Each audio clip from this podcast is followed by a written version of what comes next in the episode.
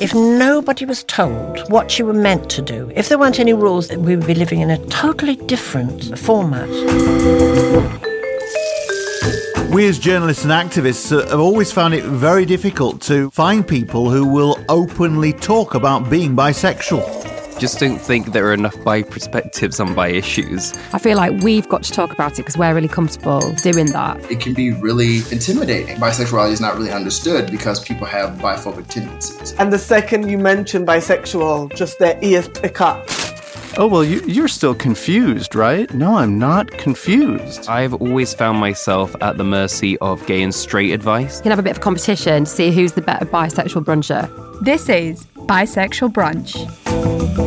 Yes, welcome to another Bisexual Brunch with uh, Nikki Hodgson, Lewis Oakley, and with me, Ashley Byrne. We've got a packed bumper edition. We're going to be uh, talking to Tim Manley, who's the actor and uh, writer uh, of the web TV series called The Fields in America. He's going to be talking to us all about his inspiration for that series, which is all about the exploits of a bisexual man. He's also going to be telling us all about his own personal bisexual journey. That's to come. Uh, we're also going to be finding out on a more serious note about the issue of self harm amongst bisexual people. Uh, we always knew that it was an issue amongst LGBTQI people overall, but apparently it's uh, it looks as though it's worse uh, amongst bisexual people in particular.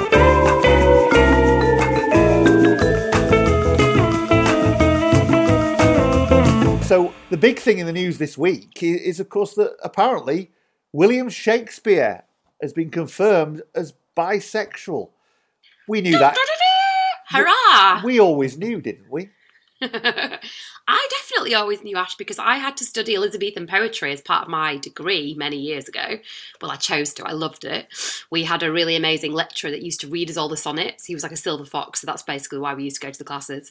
Uh, but uh, it's really interesting because this is not necessarily to do with the pronouns that Shakespeare used in his sonnets, which is given it away, but it's to do with the fact the academics have reordered the sonnets and they can see there's a kind of different tone, a muscularity of language, reference to a male figure that that comes apparent from these sonnets, and that's why they, uh, you know, the academics have had this realization.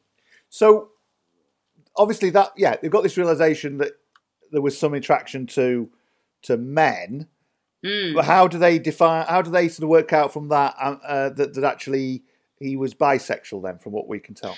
I don't know. I think it matches up with people that he knew in his life. So what they've done is they've they've created a timeline for the sonnets which they didn't previously have, which matches up with people he was he had an affinity with and where he lived and what he did at the time.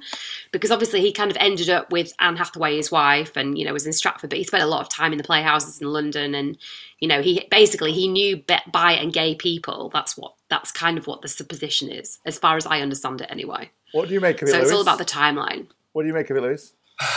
It's, I mean, it's great to have a role model. I know it's going to be unpopular. It's great to have a role model at last, isn't it? well, this is the thing. Um, it might, be, it might be several get, hundred years ago, but you know. yeah, that's the thing. Some people get really like passionate about these things, and I like.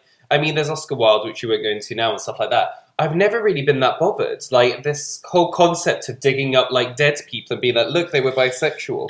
But um, it's like we've got bisexuals now that we need to focus on. And yeah, obviously, it would have been great if they'd have come out at the time and we'd have had those historic things that we're, we're kind of trying to retrospectively muse now. I will say the reason that I actually don't, um, it doesn't put me to sleep straight away, is because it's kind of what I, it's kind of what I want in people, which is if he was bisexual, look at how inspiring it is that he was able to do these plays that have lasted so long, yeah, and to really be able to play with that concept. Like this was a time where you weren't allowed to to have gay relationships on stage. You know what I mean? But he was able to flirt with that line so well and do it with style and finesse that has lasted centuries. That's what I want from every bisexual. You know, like if that's the line, let's play with the line. You know what I mean? Like mm. let's let's be inspiring. Let you know, I, I I'd rather. I, I have a problem these days where people just seem to be constantly moaning and constantly like there's there's so many problems. What I really like is someone being like, right, those are the rules right, I'm going to really play with those rules. You, I can't show homosexual relationships, fine, but I'm still going to get two men kissing on stage. But one of them will be playing a woman, playing a man, playing a woman. What's Right. You know, that's quite that. That's why I quite like the the sentiment of the of the Shakespeare story. What, what's in, what's going to be interesting about this? And again, we, we- you know, we, we, we have programs, don't we, on TV, and we have uh, films. There's all sorts of things that depict uh, gay culture or explore gay culture and gay gay voices in different ways. And there is seen to be a gay culture, not just about sex, but about all sorts of things. We haven't got that in the bisexual world yet because nobody's really explored it properly. But I I think it'd be, it's going to be really interesting over time once more and more bisexual people come out. We discover that more and more people were bisexual or have been bisexual, whatever, to actually really investigate what um, being bisexual gives to the world beyond being attracted to you know men and women or different genders kind of thing. I mean, it's, it, that's quite fascinating, isn't it? Really, and I think it will. It, it might you know uh, throw up a few surprises, Nikki. Yeah, but I mean, Shakespeare being labelled bi or being proven to be bi just confirms what I've always believed, which is that the most interesting and talented people are bisexual. Amen. Well, guys, while we've been talking, I've just discovered from one of our researchers that actually, uh, before the end of this show, we're actually going to be able to speak to the experts, uh, the people who've come up with this Oh. research on uh, on um, on Shakespeare. So you'll be able to put all your questions um, to them later in the show. And Lewis, you can either ask questions or go and fall asleep in the other room. It's up to you, whatever you want to do. I'm sure it's going to be an interesting discussion. I can't wait. I'm geeking out already. Yeah, and, and also in the news this week, Lewis has been making uh, the headlines. I mean, he's never out of it really. He's always t- spouting about something, spouting his mouth off about something. But you're uh, all over It's been a the. hard gig, Ashley, lately. Like, trying, to, trying to get people to talk about bisexuality is not as easy as it used to be, and it was never easy to begin with. well, you, usually you just take your top off, don't you? I mean, that's he does what, usually just take his top off, to be fair, but I think I he's running been out of able to Go to the pictures. gym, coronavirus. It holds me back on all forms.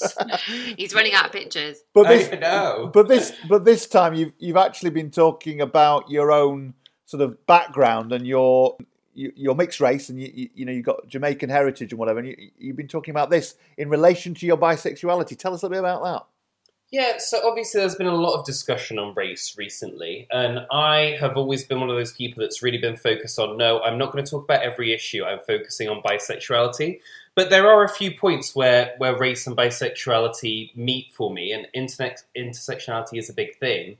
Um, and I was telling the story basically about how when I came out as bisexual, I kind of banked on a few things happening, especially doing it so publicly, which were, you know, being called gay, being called attention seeking. But the one thing I never really thought of was that it would rob me of um, the chance to kind of explore my Jamaican heritage. And in the piece, I kind of talk about how my granddad and I, um, a year ago, kind of decided that we would go to Jamaica and visit. And I was quite excited about it because, to be honest, I don't know that much about my Jamaican heritage out of what I have been told. And I really wanted to go and see. Like for me, going to Jamaica would have really brought the whole thing to life. I'd have, it would have been able to have shared those memories with my granddad and see where we came from and, and meet the people that are still there. Um, and basically, when I kind of announced to the family of like, yeah, Granddad and I are going to Jamaica, it's going to be great.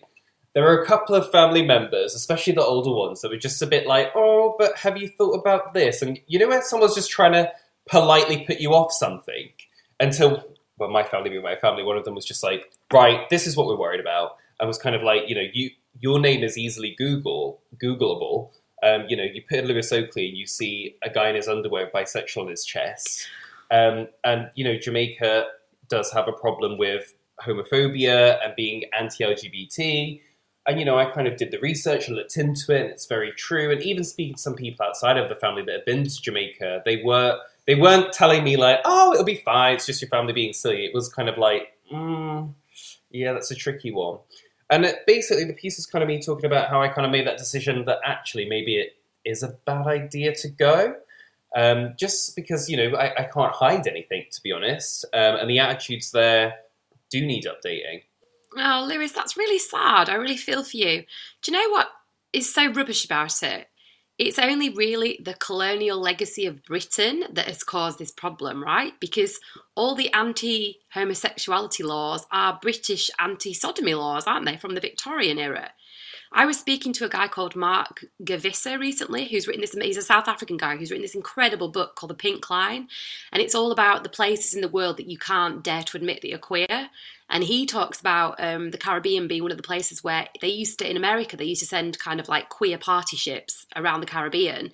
And in several instances, if they docked at night, they would get raided by the local Caribbean countries because they'd get them under the anti sodomy law. So, yeah, like this, it's like a kind of ongoing problem, but kind of Britain is responsible for it, which absolutely sucks. It's a tough one. It's, it's a really hard one because, uh, you know, I, like I'm proud of my heritage. Um, of course. And kind of, you know, wanting to explore it, but then feeling like, oh, you could have Yeah. done that if you hadn't have come out so publicly. Oh, it's no. just a, it- like I wouldn't change it if I could, if I had to go back in time and someone was like, you know, you won't be able to go to Jamaica, right? I'd still do it because I'm still proud of everything I've done ever since coming out publicly and the people I've helped, to the people I've met, and the conversations I've had. But it is just, I think it's just one of those things with intersectionality where it's like it's not always perfect. There is a there is a sometimes um, a deficit, if you want to call it. I don't know if Yeah. that's the right word.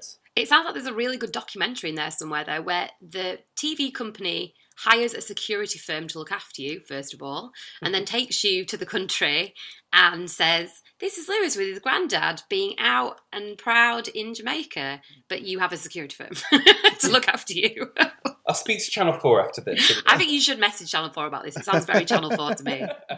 something we've never really had a chance to properly talk about is the fact that you are bisexual and mixed race, which means you're dealing with so many different intersectionality issues all at once, aren't you? Really? I mean, how?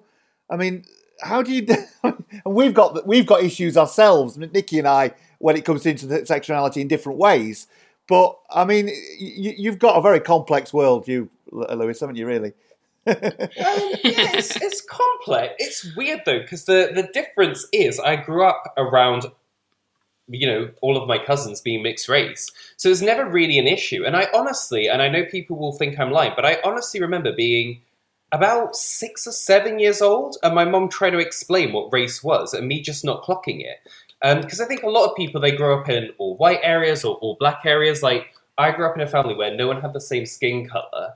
Like we had the whole spectrum, and then we grew up in a very Asian area as well. So it was just like that. That whole concept was sort of lost on me at a young age, and also seeing all these, you know, mixed race people around, you just didn't think twice about it. Where- Whereas, like with bisexual, because I felt in a position where I don't know any other bisexuals, I don't know what this looks like. You know, I feel very alone. It- It's very, it's two very um, different concepts. And then also with coming out and not getting into too personal of a story, but you know, the Jamaican, there were, you know, one or two people on the Jamaican side that maybe didn't take it badly, but didn't take it as well as, as the white side. And then I always think, well, you know what, like, maybe we haven't done enough in these areas, which is kind of the point of the article is like, we Mm. can't just, like, make the world a better place for white LGBT people. We have to make the, the world a better place for LGBT people of all races and colours. But actually, that does then mean we have to we have to kind of put our foot down with certain behaviour here and there,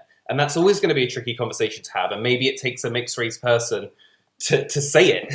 Where have you felt the most biphobia? Have you felt it from within the racial side of things or within the LGBT world? Ooh, that's a tricky one. Um, I don't know. I guess maybe it's just different. I think maybe you kind of we all have expectations, right? So there's that part of you that's kind of like, oh well, the LGBT they should embrace me. So when you get some biphobia there, it's like, oh, what? Whereas you know you you are kind of like when you're dealing with different cultures, sometimes you're a bit like you know with the Jamaican side, it was a it was a it was a, another thought because you know I can be really honest, but um, you know of the few people I know that are not out to their family, they're Jamaican.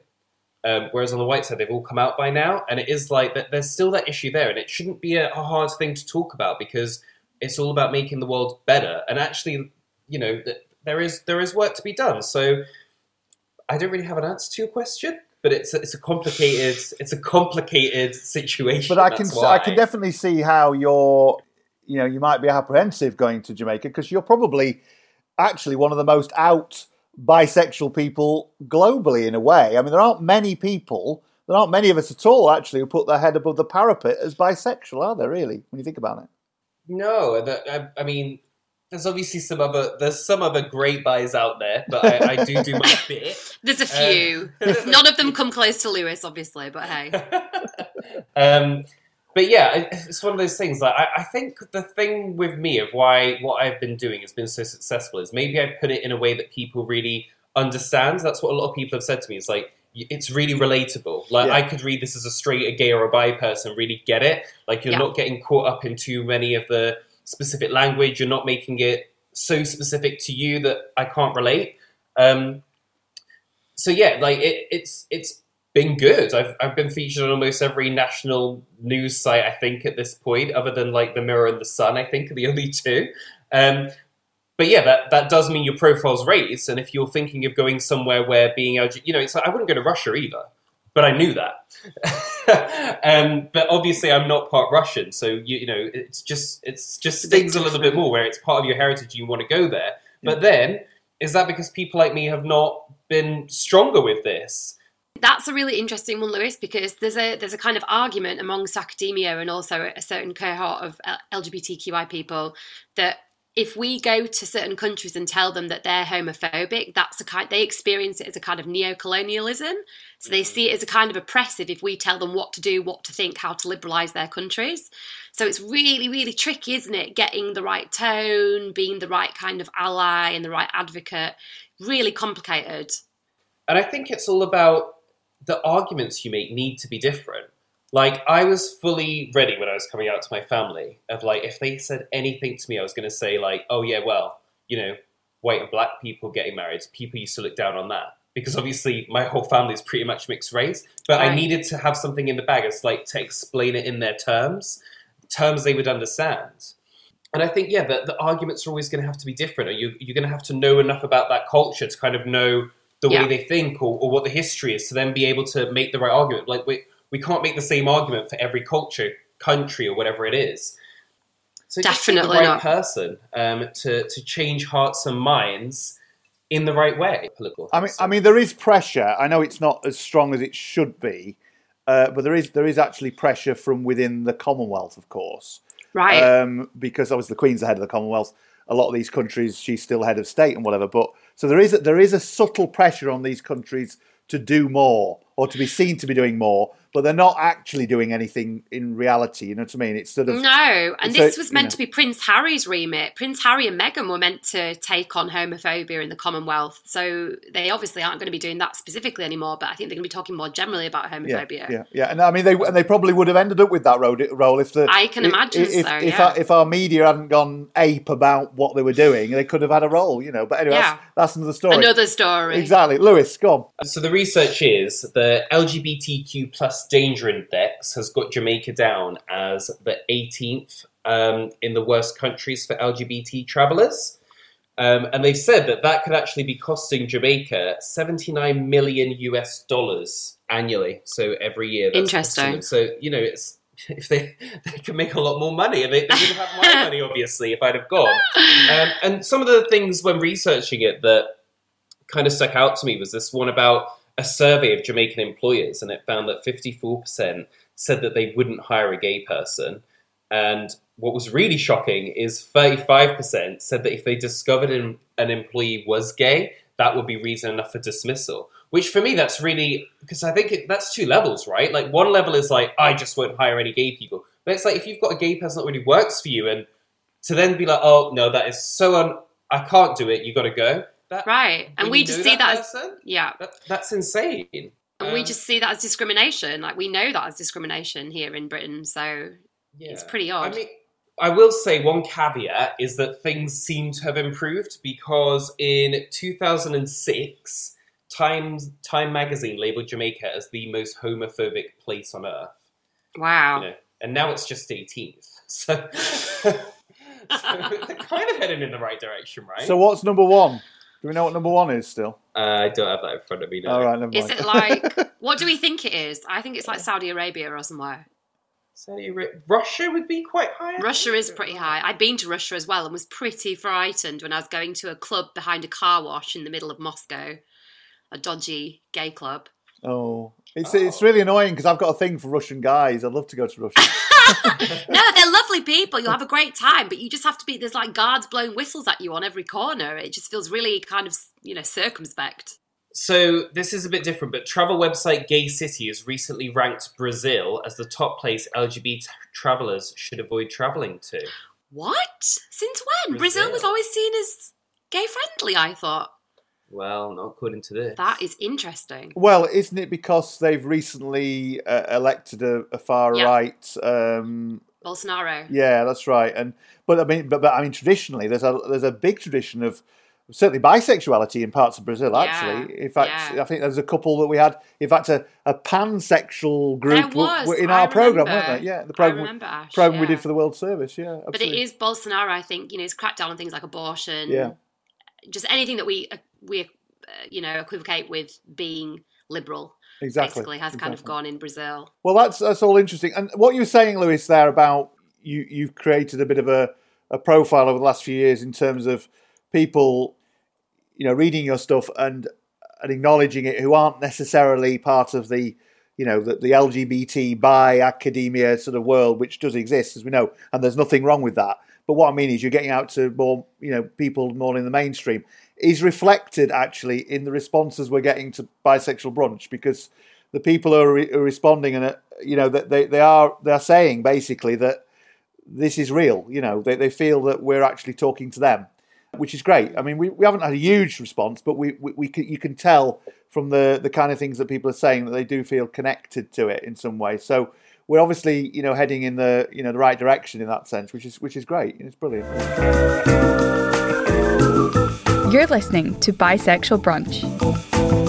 And so to our first feature um, on this week's uh, edition of Bisexual Brunch. Apparently, bisexual people are up to six times more likely to engage in non suicidal self injury compared to other sexual orientations. This is according to you uh, researchers at the University of Manchester. The study of self injury, a common problem that can include cutting, hitting, burning, or scratching yourself, used data from 24 independent studies and is published in the Journal of Affective Disorders. Well, Nikki and I got a chance to speak to the head researcher or investigator, as they call themselves, into this issue uh, earlier on this week. We spoke to Brendan Dunlop from the University of Manchester. It probably won't come as a surprise to us to know that people who are LGBTQ plus um, have got a higher risk and a higher incidence of a wide range of mental health difficulties, including uh, self injury. And we have known about this for a little while. However, what has been slightly problematic in the literature is that bisexual people are often analysed um, as part of a wider LGBT or, an, or a wider LGB group. Um, so it's really difficult for us sometimes to be able to discern what the actual risk or incidence is just for bi people.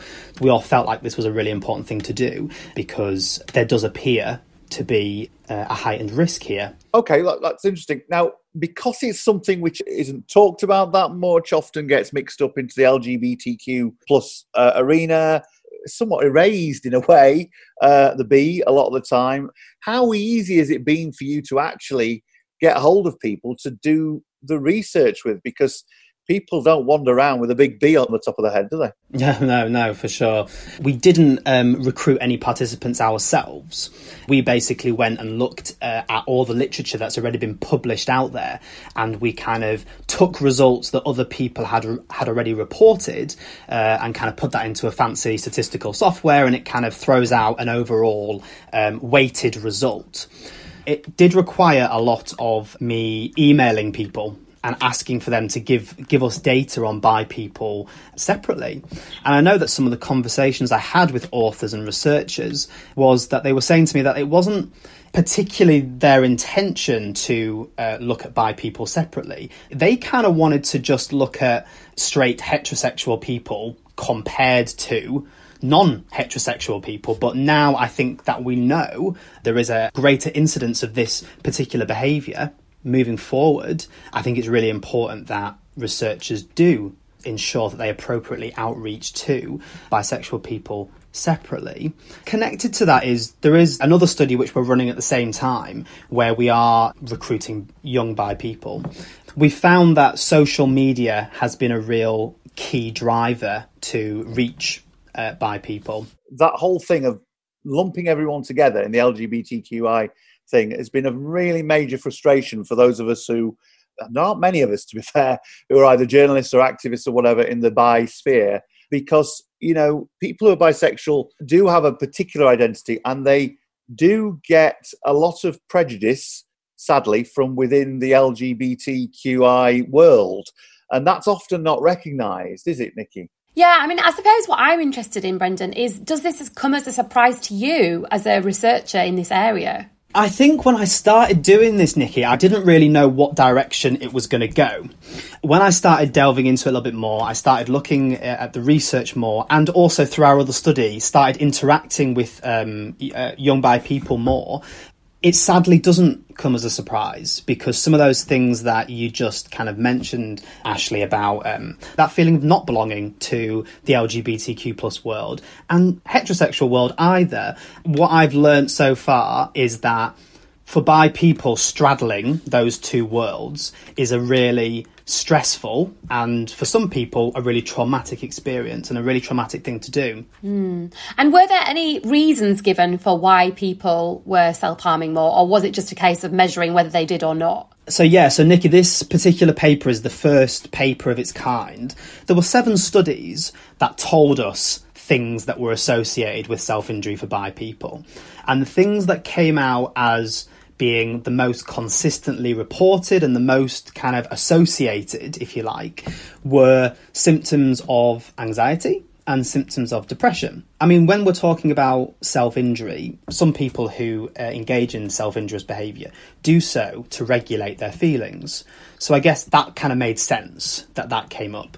But there was also wider kind of life experience variables that came up, such as bullying, that was a really strong one, and perceived heterosexism, experiences of discrimination, and also some very traumatic experiences of physical um, or sometimes even sexual assault. Now, this could really be the tip of the iceberg, couldn't it, really, in a way? Because, you know, we were doing an interview with somebody from YouGov who was saying to us how more and more people have been identifying in recent years as as, as bisexual, and and from all sorts of uh, age groups as well. We're not just talking about young people, we're to older people as well.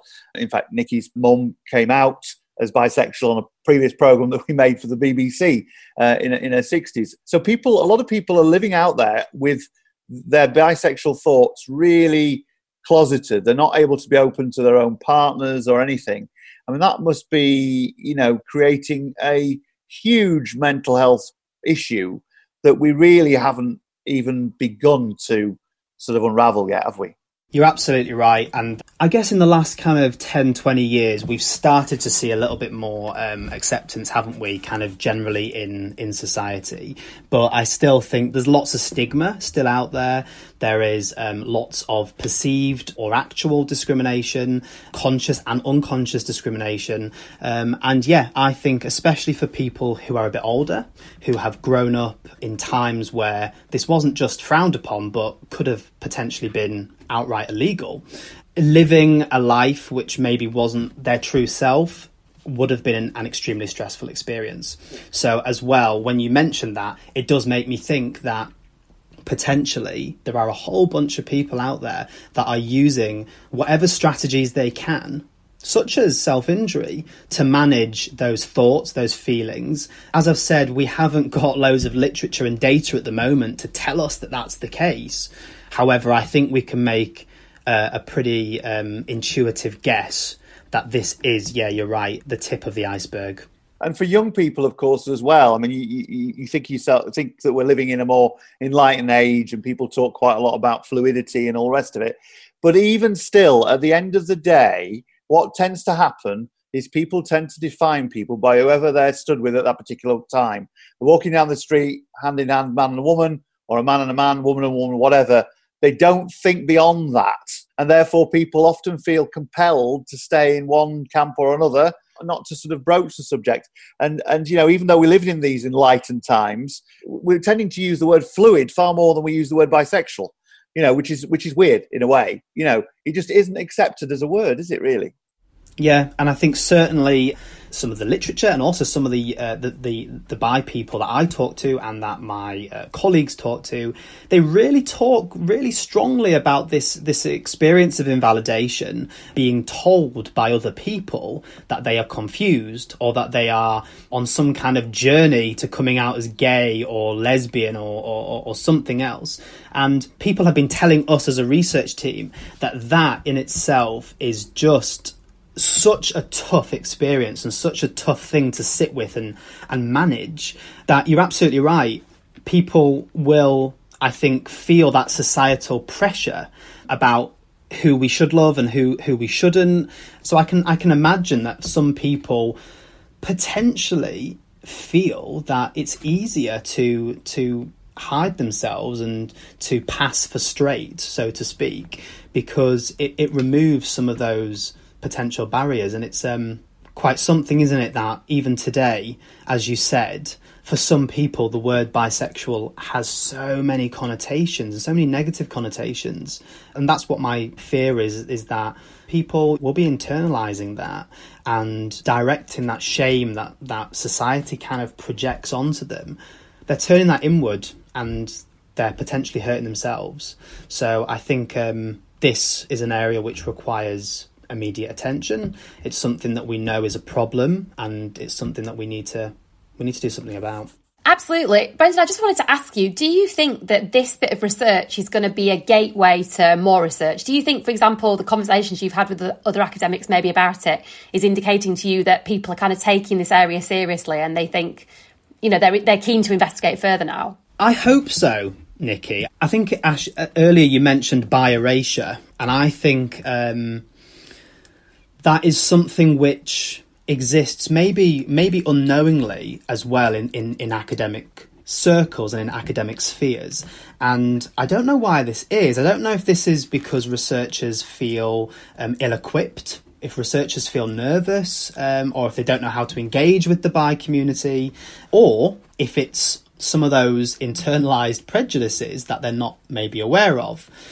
Some interactions that we've had with academics and researchers, they have been really struck by these findings, and they've they've certainly said that yeah, we do need to do more about it. I guess with with research in general, there's always issues of funding and um, the kind of politics behind it. It can sometimes be really tough to make a case for certain research projects. Our research team are certainly doing something about this at the moment. Um, we we do have an online study which we are still recruiting to um, where we are at the moment just focusing on young people because we know that um, adolescence and young adulthood is a time which is fraught with a whole bunch of difficulties and it is a time where um, self-injurious behaviour can occur more than other life stages for some people. We've also um, been able to interview some of the participants in that study, which we've been really um, uh, thankful for their insights because it wasn't something we planned to do. But a lot of the people that were involved in our study were saying to us, Do you know what? This is such an important piece of work, but at the moment I'm ticking boxes and I need to tell you about what's happened. I need to tell you about my experiences. And we have said, That's so true. That's something we didn't consider we now recognise how important that is. We're also going to capture some of their experiences of navigating COVID and, you know, how, how have bi people specifically managed that? And yeah, I really do hope that other people um, in other countries as well um, pick up the baton and try and uh, do some stuff because we know that in other countries around the world, bi people are going to face different problems to um, what they face in the UK, and they're going to have different experiences, and we need to capture that and we need to um, tell each other about that so that we can collectively learn um, what needs to happen next to best support bi people. In your in your research, or, or or in the research you want to do, are you thinking about trying to look at bisexual men and bisexual women slightly differently because they tend to have different well they have a sim- similar issues but slightly different issues in the way the world perceives them and the way in which they're accepted or not accepted. So, is that going to be a consideration in the future? That you're going to be thinking about on, the, on gender lines as well? Yeah, absolutely. The meta analysis paper that um, has just been published, we were able to split some of the um, data bi gender. And it was just one study which, which told us this, but I think it's a very stark number. It found that by females, when compared to heterosexual females, had 32 times the odds of engaging in self injury. That's a massive, massive number, and it suggests a massive, massive risk.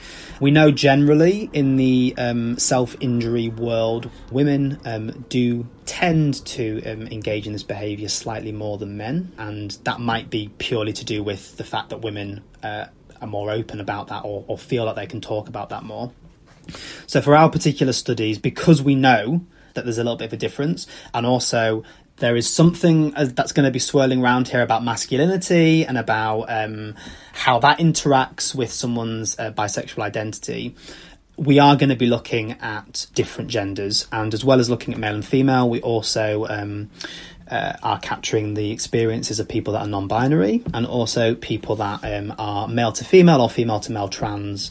Um, so as much as we can on an online survey with tick boxes, we are allowing people to identify um, their own gender, and we will be able to therefore report for the things that we're looking at how that differs split by gender. Well, we're obviously global. Uh, Bisexual Brunch is very new, but it's uh, it's the first of its kind in a way. And this again shows you that how difficult it is because you know the, the, people talk about gay community and lesbian community, all the rest of it. There isn't really a bi community. There are people out there who are bisexual, but there's nothing bringing people together. So we're hoping through bisexual brunch we can do that. And so far, you know, we've got small numbers at the moment, but the, the figures are quite international. Big big audience in America, it seems, North America, etc., which is interesting. Um, how can people get involved in your research? Obviously, it's very early days, but just tell us how, if anybody wants to get involved, what should they do? Yeah, no, uh, that's. Um, if anyone, if anyone would like to get involved, uh, people can um, search us on Twitter. Um, our handle is um, at uh, SIBL Study, S I B L S T U D Y. Um, and on there, we have a link to a contact form where people can um, get in touch with us or they can email our email address. So um, it's SIBL, again, S I B L, at manchester.ac.uk. People fill out some surveys once a week for six weeks. Um, very quick, they can do it on their phone. We're also um, entering people into you know very small prize draws to win some vouchers, um, just to say thank you for sharing with us. Brendan, it's been uh, great to talk to you. Please keep in touch. Let us know how the research goes. I shall. And if we can be of any help in the future in terms of you know getting people involved and whatever, then please come on to the show again. Nice to talk to you. Thanks for having me. Thanks, Brendan. Thank you. This is Bisexual Brunch. Now on Bisexual Brunch, it's time for this week's bisexual journey story. And this week, the person in focus is Tim Manley. He's an actor and writer and creator of the web TV series The Feels. We'll be talking to him about The Feels a little bit later on. Before we do, let's have a little bit of a taster of The Feels. Here's a few clips uh, from one of the shows. Uh, all right, camera is rolling. Mm-hmm. Episode 4, take 2D. Mark? If I go on a date with a girl and I tell her I'm bi, she just thinks I'm gay. But if I go on a date with a guy and I tell him that I'm bi, he just thinks I'm definitely gay. Yeah, we're confusing people. Apparently. People will always define me a little bit by the person I'm standing next to. If I'm on the street and I'm with a woman, there's this whole part of me that you just don't really see. But if I'm with a guy, the same thing is true. I'd like to learn how to walk bisexually. Before we talk about the feels and the um, the ground that you're continually breaking with it, because there aren't many um, examples of bisexuality and bisexual characters uh, generally in, uh, in, in drama and comedy and media as a whole across the whole of the world, really. Um, so you're you're very groundbreaking, Tim. Before we before we get on to that, I'd like to talk a little bit about you yourself and and your own journey to being or feeling comfortable in being out uh, as bisexual.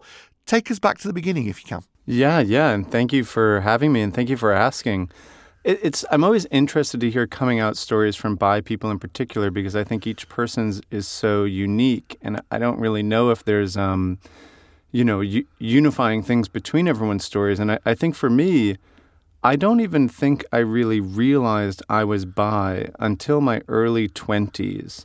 Looking back at my childhood and, and teenagerhood, I can see uh, aspects of it, but I think because I hadn't seen that identity on screen or read it in books or, or anywhere else, um, I didn't really know how to recognize it in myself. Um, so it wasn't until I was maybe 20 or 21 or so that the very short of it is I, I had a best friend um, who was a guy. I, I, I suppose I should say I, would you know been dating women for years, and that was felt very correct to me.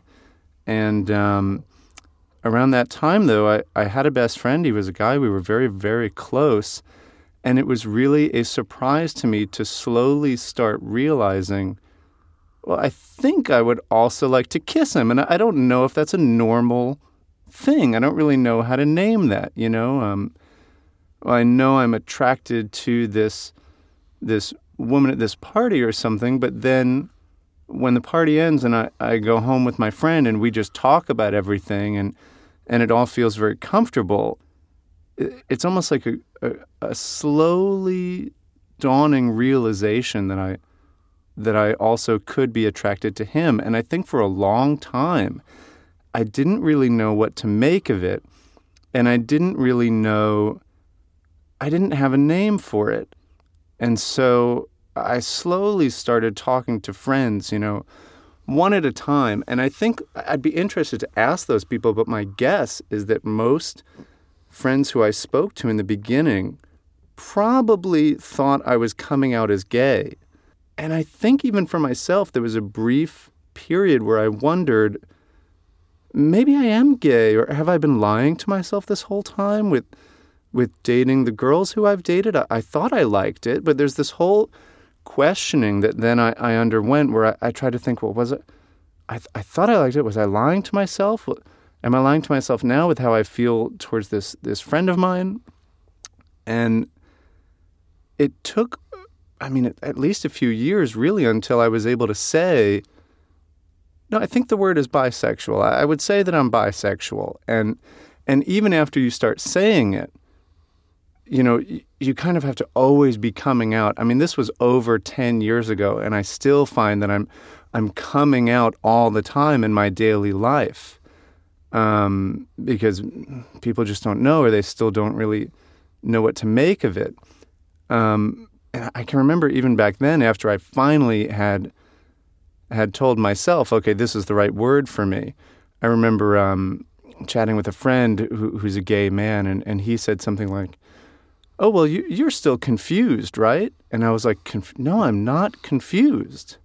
You know, I'm I know I am bisexual. That is it." And and and, and there was, you know, there was still a little bit of skepticism on his face, and so it's tough because I think I think if I again, I think if I had seen these stories told or heard these stories told, it wouldn't have been so hard for me mm-hmm. Recognize it in myself. And you can't underestimate, can you, when you think about it? I mean, you're talking about it now you know, in a fairly sort of um, relaxed manner. You know, it's fascinating looking back at how it all came about and all the rest of it.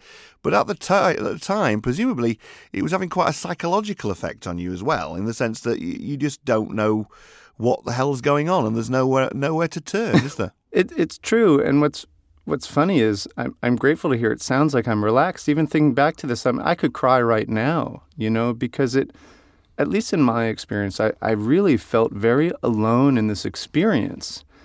Um, because even after I then came out, there's not exactly any bi bars to go to, you know? Yeah. I mean, I live in New York City, which is nice. And so I would maybe go to gay bars or, um, but it's, it, there, I didn't at that time know of a community to meet with. Now I, I, I do feel very differently. I feel as though I, I have a bit of a community. But um, I felt very alone in the experience. And I think, even though it seems quite obvious now, the word is bisexual, there is a word for it. I didn't feel like I had the language for it, or I just didn't understand what I was feeling. And unfortunately, every time I spoke to um, a possible partner about it, they often didn't know what to say either. And, it, you know, although some people did, you know, to their credit, I can remember, um, I remember in my early 20s going on, starting to, to date a woman and, and we were finally starting to get close and open up and, and she was saying, okay, so tell me what, what's really happening with you? What's really happened with you recently? And, and I sort of said, well, to be honest, the most recent thing that, that really happened to me is that I fell in love with my best friend who's a guy. And, and I told him, and he didn't feel the same way. He's not attracted to men, and, and it destroyed me and it broke my heart. And, and I remember feeling awkward coming out to her. I wasn't sure how she'd feel about it. And I said to her, I don't know if that's a strange thing to say. And she laughed and she said, Not in this city. and I thought that's lovely, yeah. you know? Mm. And to me, that's sort of how I feel today, where but it's presumably so she wasn't. Presumably she wasn't typical of the female responses. Some women would have been quite horrified by it, wouldn't they? Uh, I don't think she was typical, mm. and I do think, you know, I, I think some of the women and, and the and the men and who I dated after that didn't know how to respond or, or responded negatively or or if they didn't quite know how I identified themselves, I would hear them say something that looking back I would certainly identify as biphobic. But I myself was sort of processing all of it too, and and I think it was just sort of accepted in in the culture that you would say or think certain things, you know. So um, I can't really really fault them. Yes. I have to imagine that that's changing, you know? Now, something that we often come across when we're talking to people who are who identify as bisexual um, is, as you alluded to at the beginning, that every story is different and people identify as being bisexual in, in different ways. So, how is it for you? I mean, do you think of yourself as being 50 50, 60 40? You know, are you more attracted to men sexually and more attracted to women emotionally? Or, you know, how, how does it, how do you define it for you personally? Yeah, it's interesting. I think when I was first coming out um, in my early 20s, my partner's, the, the person opposite me's gender really felt important. And I think it felt very different for me to go on a date with a woman to go on a date with a trans person or to go on a date with a with a man, um, a cis man. They each felt different in their own way, and I think I was processing a lot of my own feelings about gender and sexuality. I think today, I, I mean, if I'm honest, I don't even, I mean, gender sort of feels like a fiction to me. Mm. Even sexuality, I, I sort of feel like everybody's probably bi. Like in a few decades, won't everyone say they are? I'm sure that's not entirely actually true, you know? And of course. Is I, it just, just wishful thinking? it might be. But I think, I, th- I mean, in the end, whatever anyone says they are, I, I agree with, you know, whatever yeah. someone's assessment of themselves is. But, um, it all just just feels like a fiction to me now. And I, I, think some of that is age. It's also probably quite relevant that today I'm I'm married. I, am in a monogamous marriage. Um, I'm married to a woman, and I have a baby. Hmm. So it's a totally different life uh, period of my life. Um, but you still identify yourself as bisexual, don't you? You are bisexual. I mean, of course, of course. Um, yes. There'll be lots of people out there that will want to put you in a straight pigeonhole, won't they? I suppose so.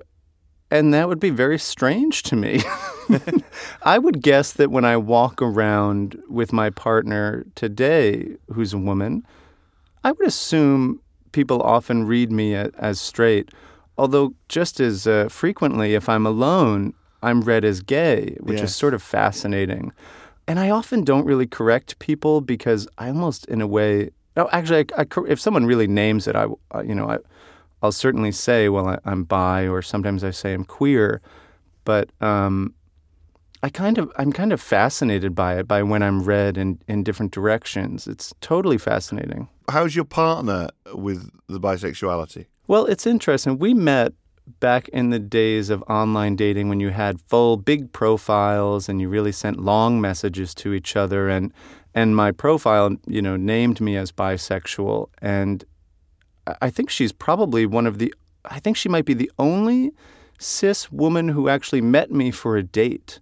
um, when I was online dating. So that's sort of interesting to me that no other women considered meeting with me. But it also feels very relevant. You know, my my partner grew up with queer parents, and so when she was, you know, when she was a child and going to pride parades, I was, you know, calling my older brothers homophobic slurs. So there's like, you know, I had to cross this whole journey within myself of internalized homophobia, internalized biphobia. Um, I grew up in what I now understand was a relatively conservative part of the states. And so uh, I think for me, there was this big journey I had to come through. And I think maybe when I met my partner, everything was just a little bit more. Um, I think maybe she she just it was just more normal to her more immediately to be queer. Mm-hmm. What's the um, best thing do you think about being bisexual? That's an interesting question. What is the best thing about being bisexual?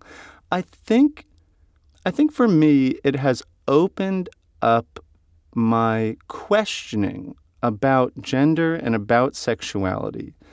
It has led me to think oh, the stories that we've been told and the the ways that I've been taught to think about attraction and and and the self and others are not exactly true. And what that might mean is that I can define things myself or I can do my own research and I can learn to see other people and to see myself in my own way. So being bisexual has led me to have to learn how to define myself and see myself and to see others through my own eyes because I don't feel that the eyes of uh, of the media of the dominant culture are accurately representing me. And as such, I, I wonder if they're accurately representing others either. So being bisexual has led for me to learn to see myself with my own eyes. And for that, I'm very grateful. Um, and I also feel that being bisexual has sort of released me from some sort of prison in a way of of of heteronormativity, of of um, maybe even homonormativity, and and and of of seeing my my gender and how that relates to others in a you know in a in a box. Mm. It, it's allowed me to create my own understanding of these things. And for that, I'm really eternally grateful, even if the process of learning to see with my own eyes was, to be honest, excruciating. Tim, thank you very much indeed for sharing your personal story with us. Let's talk a bit about what you do. Now, you have a regular series uh, which goes out uh, online uh, in America um, called The Feels, which is about fo- focused on basically a bisexual man. It's not it's not overtly sexual and it's not overtly bisexual. Really, it's about an individual, isn't it, and about how that person lives their lives. But obviously, you do tackle you know the issues around being um, a bisexual person, um, and it's quite um, groundbreaking in a way because there aren't many outlets in media, drama, comedy, uh, whatever it may be, anywhere in the world really that do anything focused on bisexuality, are there? There really aren't. And I think the effect that it had on me as a creator is that I didn't think that these stories were worth being told because I had never seen them being told.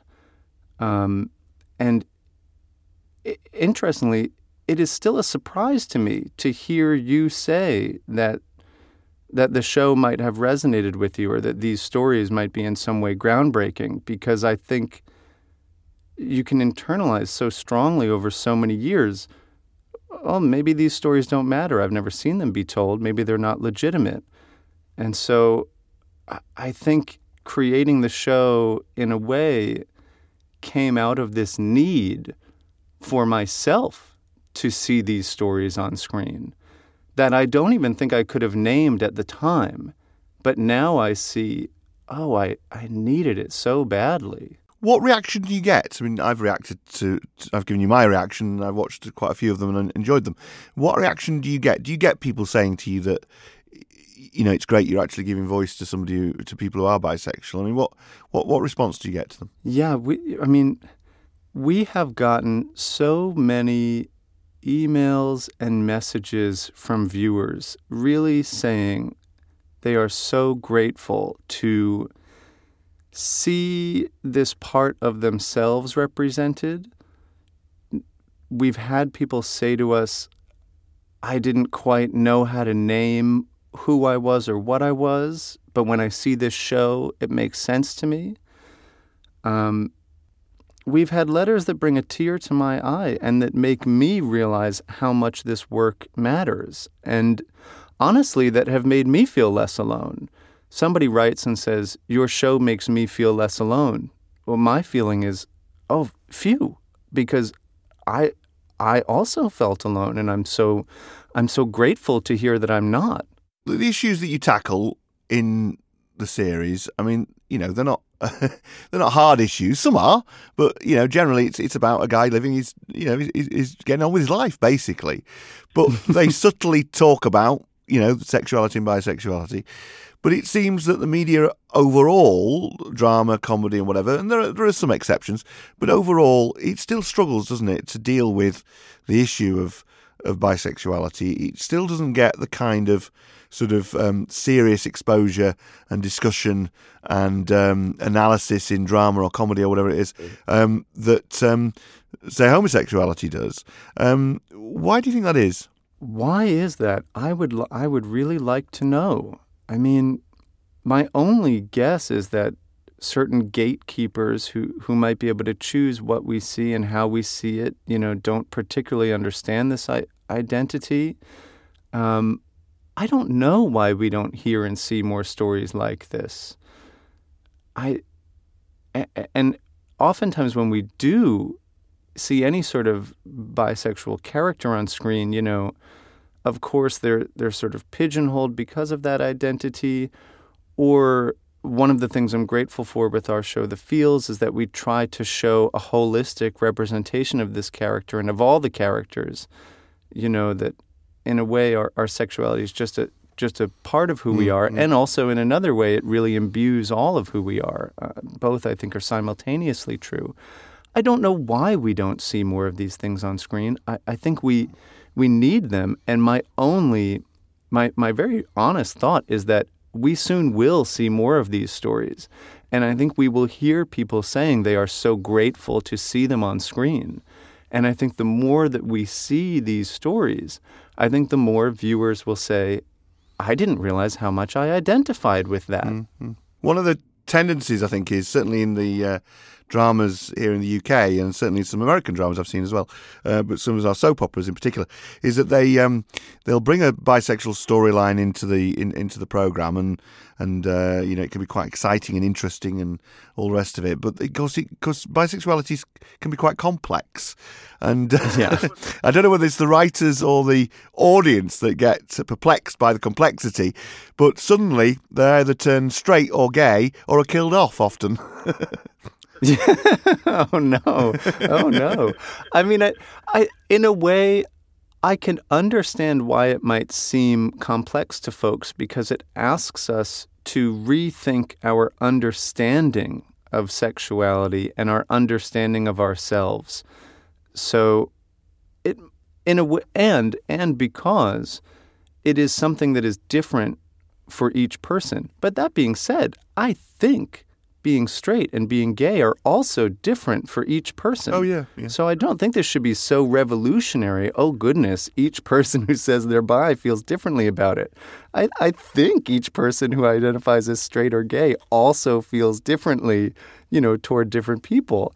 So it's not so revolutionary, but for some reason, it's hard for people to wrap their heads around. Do you think one of the problems is and this is in the word really. Do you think one of the problems we're battling against is the fact that um, people talk about being gay or straight or whatever, um, and lesbian, but bisexual uses the word sex and sexual. And do you think that's? I mean, there's nothing wrong with sex and sexuality, and you know, um, you know, all those kind of things. But do you think there are certain elements of society that have a problem with it because they think that it basically means that people are, you know, are um, are sort of um, enjoying themselves a little bit too much, as it were. yeah, yeah. I I have thought. Um, I've thought about that before because I do think to some extent, if you talk about your sexuality, it can feel a little bit like, oh goodness, you know, are we going to talk about um, something really private or something really salacious now?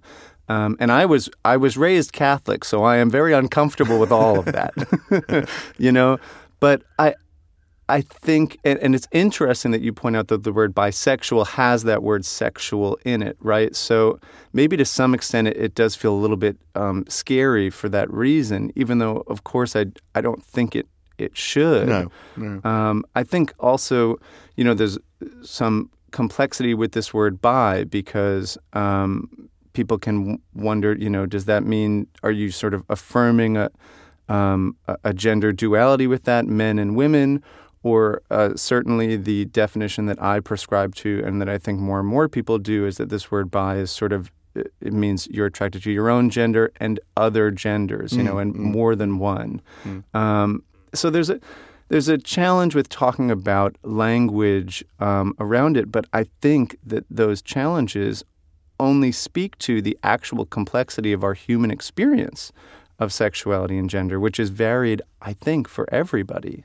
Now, I said at the beginning that what you did is groundbreaking. I think it is groundbreaking what you what you've done, and you, are still doing it now, and still writing and still producing these uh, the, the, the Feels and, and, and, and writing about your you know your sexuality and whatever. Um, but there aren't many people who do. Hopefully, there'll be more in the future that talk more about it.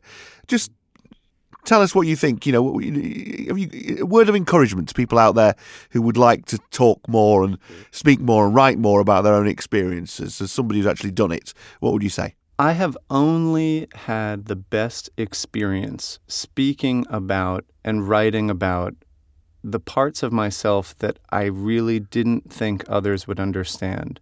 The more that I write about something I fear others won't understand, the more people say back to me, Oh my goodness, I know exactly what you're talking about.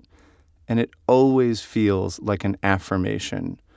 Specifically with sexuality, the more I tell stories about being bisexual, which when I started were stories I didn't think others would understand, the more I hear back from people, thank you, thank you, thank you.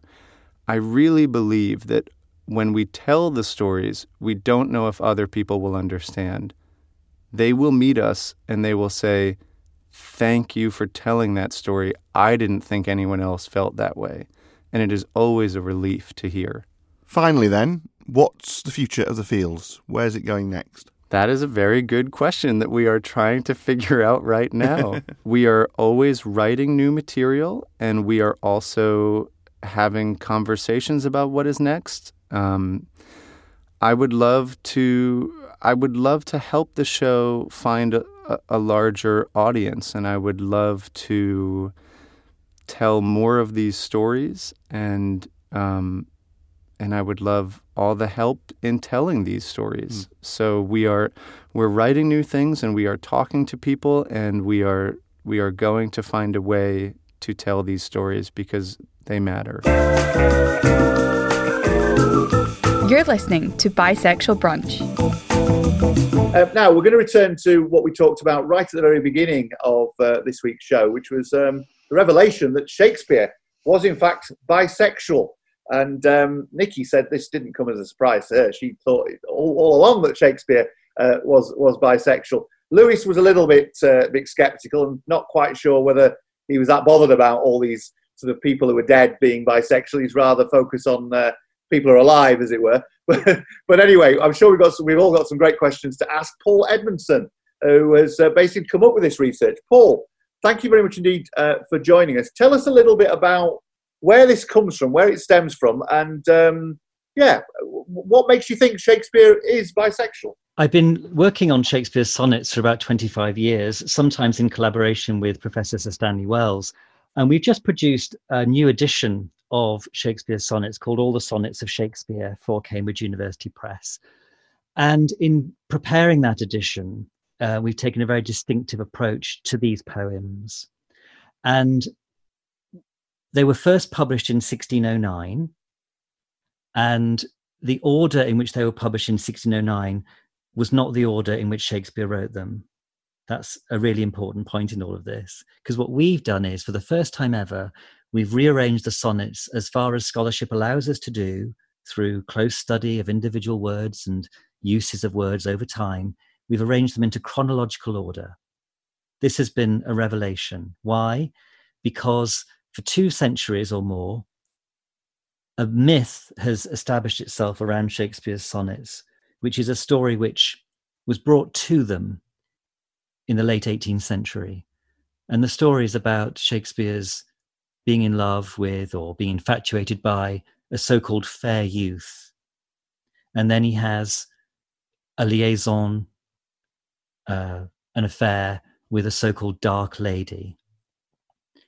And what's happened, Ashley, is that those two fictional characters have become real as far as Shakespeare's sonnets are concerned.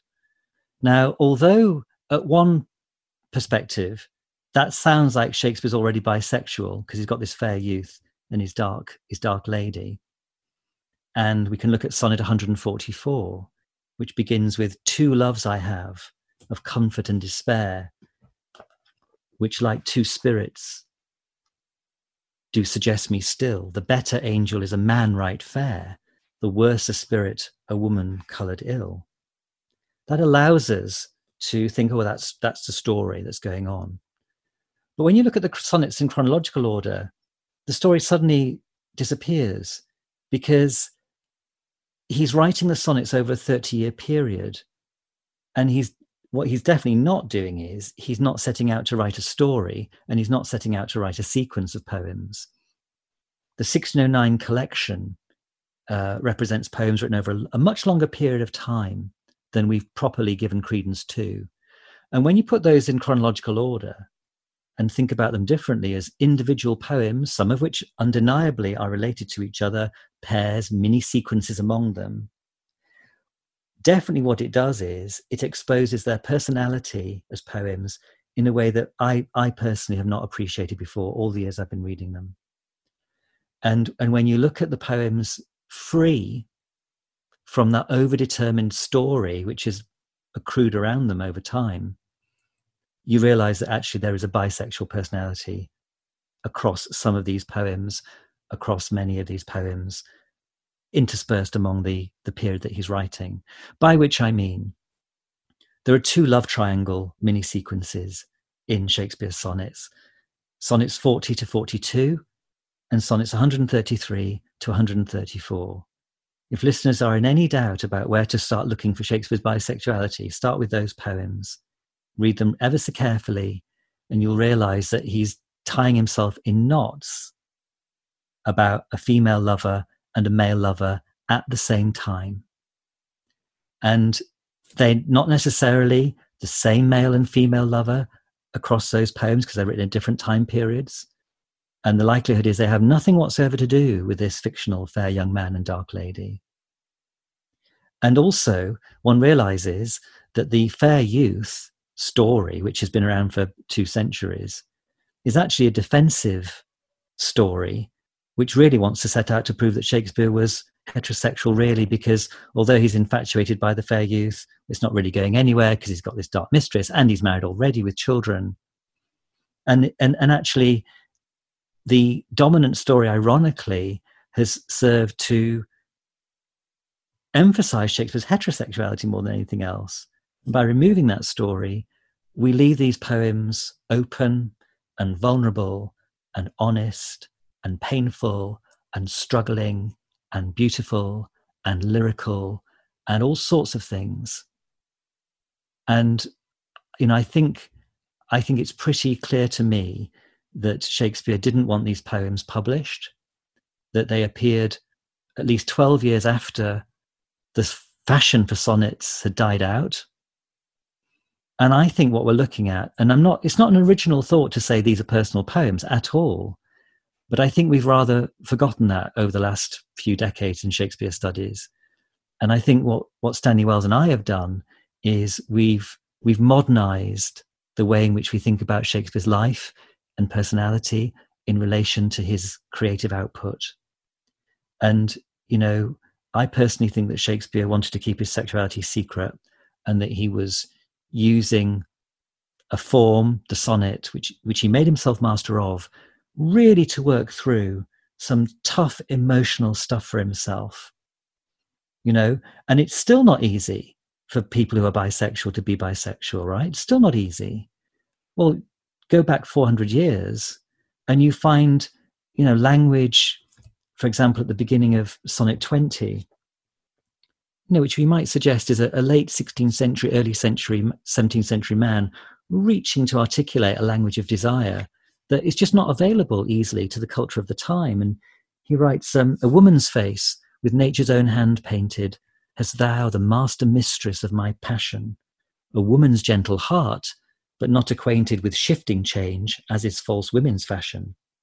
An eye more bright than theirs, less false in rolling, gilding the object whereupon it gazeth. A man in hue, all hues in his controlling, which steals men's eyes, and women's souls amazeth. And for a woman wert thou first created, till nature, as she wrought thee, fell a doting, and by addition me of thee defeated, by adding one thing to my purpose, nothing. But since she pricked thee out for women's pleasure, mine be thy love, and thy love's use their treasure. What he's saying is, you look like a man woman, you're so androgynous, I'm attracted to you entirely. That's the first four lines of the poem. The next eight lines is, you really were created as a woman, but you were given a penis, which I'm really fascinated by that because I love your penis. But actually, I know it's nothing to do with me because I'm another man. So I've got to give you over to woman's love, even though you are pricked out for women's pleasure. So he's eight lines talking about the fact his the object of his desire has a penis, and that does not suggest to me a heterosexual personality at work in uh, in this in this sonnet. Um, so I think we've got there a, a sonnet, and sonnet twenty is not alone in crackling with sexuality. Sonnet 151 is definitely addressed to a female subject, and so let's say it's you know if it, it, it's it's Shakespeare showing his affection to women, and in that sonnet, um, he experiences an erection, um, and because of the way the sonnet form works, it usually requires that you take a change in direction after the first eight lines to make the rest of the poem, you know, more interesting in terms of taking a new direction, and then a conclusion with a, a rhyming couplet. And at the change of direction, he he has a he has an erection so he, he talks about, um, My soul doth tell my body that he may triumph in love. Flesh stays no farther reason, but rising at thy name, doth point out thee as his triumphant pride. Proud of this pride, he is contented thy poor drudge to be, to stand in thy affairs, fall by thy side. No want of conscience hold it that I call her love, for whose dear love I rise and fall. That's pretty obviously sexual. That those lines, um, that is not the reader being prurient in any way. That is Shakespeare writing a sonnet about the the, the physical effects and joy of of being in love, being attracted to a female. So at sonnet 20, you have a fascination with the male body and uh, the, the, man's penis. And at sonnet 151 you have shakespeare's own penis experiencing an erection because he's in love with a woman. So you know this i put it as clearly as i possibly can put it in terms of now do you see? Uh, it, it, seems pretty clear to me that he was equally fond of, of, of men and women and and that's not been a popular thing at all to say about shakespeare and when i when i started to think about bisexuality in literature um, I was in touch with Luke Turner, who's the author of the bisexual memoir, very fine one it is, called Out of the Woods. And he, I consulted him, and, and he said, "Is Paul? There's hardly any bisexual reading list for, lit, for, for for literature of the past. You know, you can have gay, you can have lesbian, but you ask for bisexual, um, you know, bisexual uh, examples of, of literature, and you get a bit stuck. So um, I did discover the excellent Marjorie Garber's Vice Versa. Mm, that's a wonderful book. It's a wonderful book. It's a massive Yeah. book, and it's and it's very good. It's very good for sources because although she's not giving you a bisexual reading list, she is looking at bisexual bis- bisexuality across culture over many centuries. So you know, you look at her footnotes and you see what she's reading, and then that's really helpful. She has about half a dozen pages about the bisexuality of Shakespeare's sonnets, but she, because she's writing in 19, the 1990s, is is very much locked in this traditional story about the fair youth and the which still allows her which still allows her to say Shakespeare's bisexual, but not quite in the way that we're now able to see because of the chronological approach. So that's that's how the new edition of Shakespeare's sonnets um, might be used to think about Shakespeare's bisexuality. Well, Paul, I find this so fascinating because I studied literature many years ago. Actually, I did a whole module on Elizabethan love poetry under Dr. John Rowe. I don't know if you remember him. He used to read to us in class. At and we York adored University, him. he's a fine, Yeah. fine scholar. I know John. He's wonderful. And um, we, one of the questions that we I think we had a discussion at the time about the fluidity potentially of Shakespeare's sexuality. And one of the points that one of us in the class made was, well, is it not just Shakespeare trying on for size what it feels like to be bisexual because he's curious about what it is to love? You know, how do we know that it means that he personally had those feelings, if that makes sense? Well, I suppose I'd say we we don't know and we can't know. But how do, how do I know when someone starts telling me they have bisexual feelings that they're they're speaking the truth? There, there comes a point that you decide you're going to trust what somebody's writing about or you're not.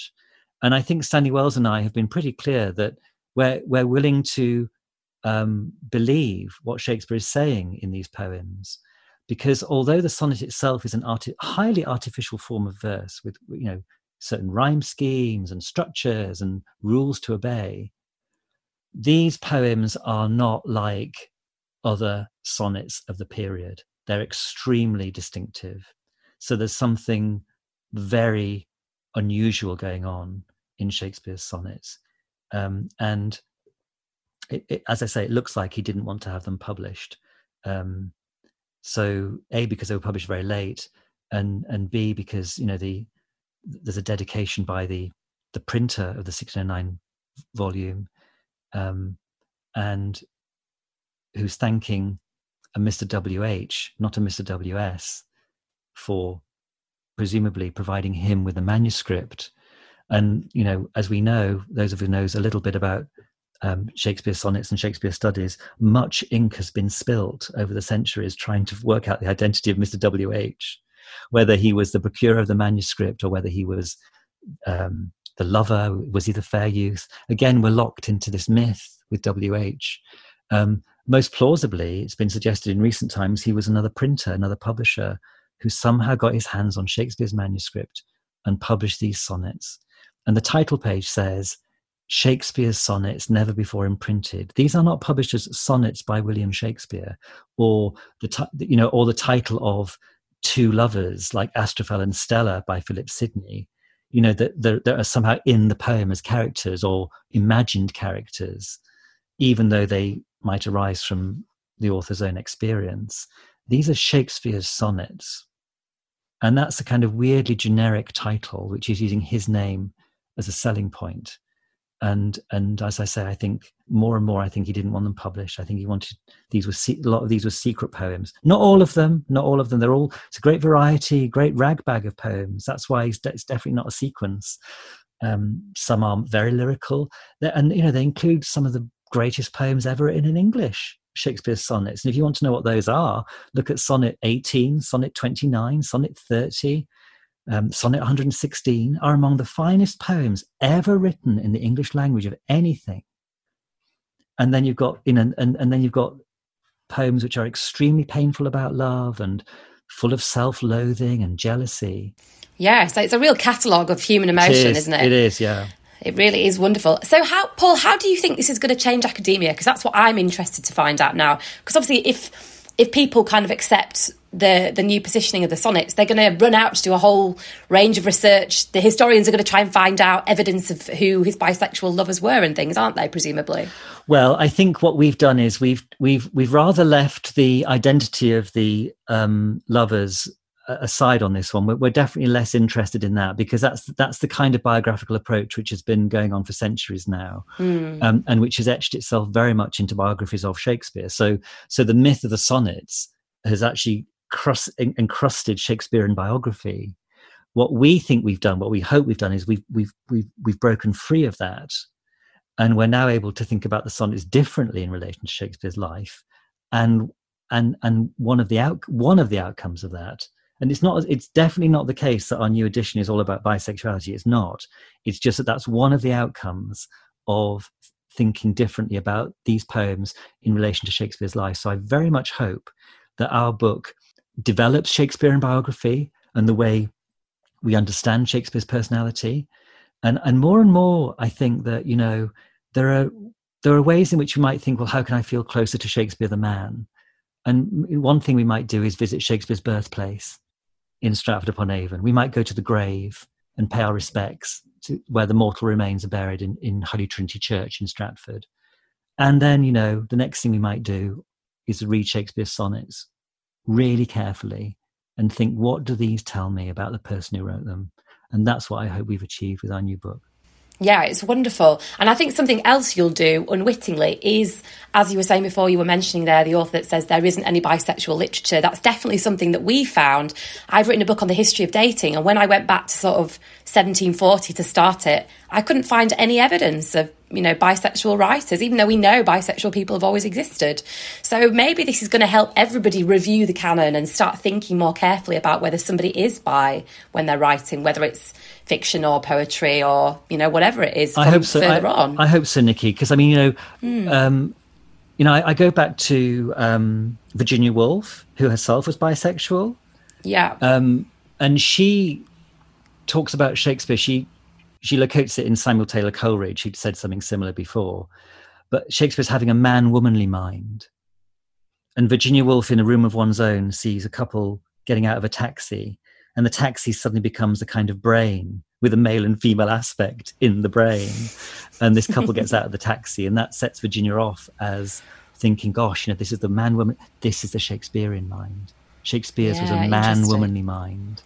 And that that maybe was her way of you know trying to articulate he was equally in love with with men and women or yeah. he was attracted to both men and women that's interesting i i also think you know i mean i don't know how far you how far you talk about this on the program, but you know, I think there are a lot of people out there who are who are, uh, who are bisexual and just haven't admitted it, and um, because why? Because partly because of the prejudice against bisexuals that you're either gay or lesbian. You've, you've just not jumped off the off the fence. That's your problem. That is the classic prejudice, isn't it, against the mm, bisexual person? You know, if we can label you firmly, and and you know push you in this direction or that direction, and and one wants to say, well, actually, no. You know, for for a lot of people who who are honest about their feelings, and I, as I think Shakespeare is being in the sonnets, you know, bisexuality is is a very real and very human and very authentic part of being human for for more humans than I think we suppose. What's um, depressing mm. about it is you, are talking about something that have, was going on hundreds and hundreds of years ago, and we're we're still in the same situation. Did you did you come up, up against any um, resistance yourself, or have you over the years come up any, against any resistance to investigating the whole area of bisexuality? I mean, does it get dismissed within academic circles still? Do you think? Well, you know, I have not, I have, de- I have definitely not set out to investigate bisexuality in in, re- in in producing this book. I definitely haven't, and in it, although some of the authors I have naturally been drawn to myself, like Virginia Woolf, um, over time, uh, are bisexual. That that's that's not the case of me saying, well, I'm making a special study. It's not. It's just not. I'm uh, not really what I've been doing, but but I think that. Um, I feel like it's quite a brave thing to be saying about Shakespeare's sonnets because of, and I hadn't realized until Luke Turner, the author of Out of the Woods, was was in conversation with me, just mm. how much prejudice there is out there um, yeah. against bise- the bisexual experience of human life. Um, and you know, we say bisexuals, and of course, what we really mean is the bisexual experience of human life. If we expand it and talk about it in those terms, you know that that starts to challenge the prejudice straight away, doesn't it? Yeah, I mean, I was just thinking along the lines of do you think we'll eventually get to a, a, point where when people study Shakespeare in, in secondary school, that this will be talked about and that, and that this will be looked at? Um, I hope so, uh, Lewis, because I think that um, I think it's possible that because of the traditional story, Shakespeare's sonnets have already got a bit of a reputation about being um, slightly controversial anyway. I think by our edition trying to make them as honest as possible, that might remove some barriers and allow conversations to happen within the classrooms of schools and, and universities of a kind that you know haven't been happening before around these poems. And you know literature becomes worthy of study partly because of the conversations we want to have about it.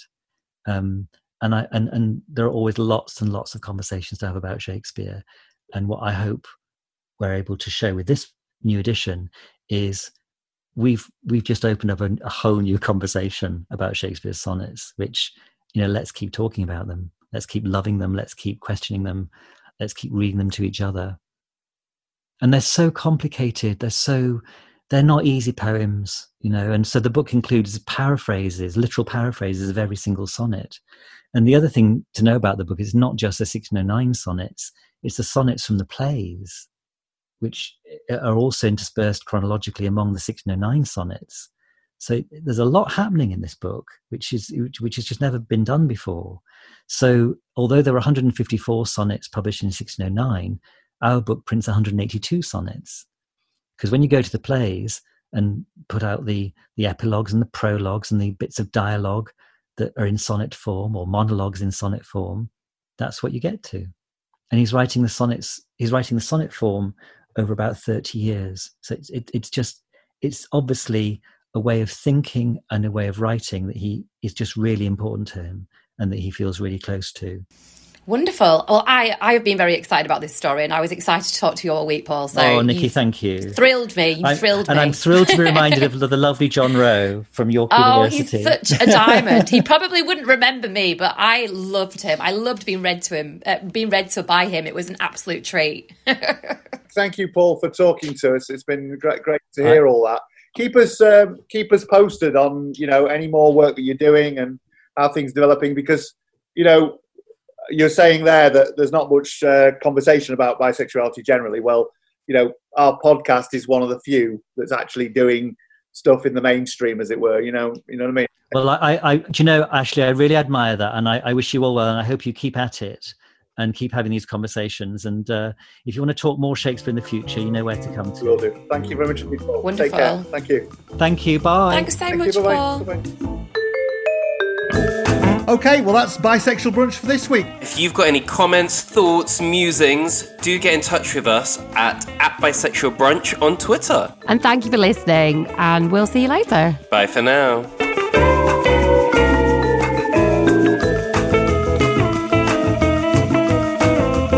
Oh, thank God, I've got to get these headphones off. They are itching. this program is an MIM production. Remember to subscribe wherever you get your podcasts.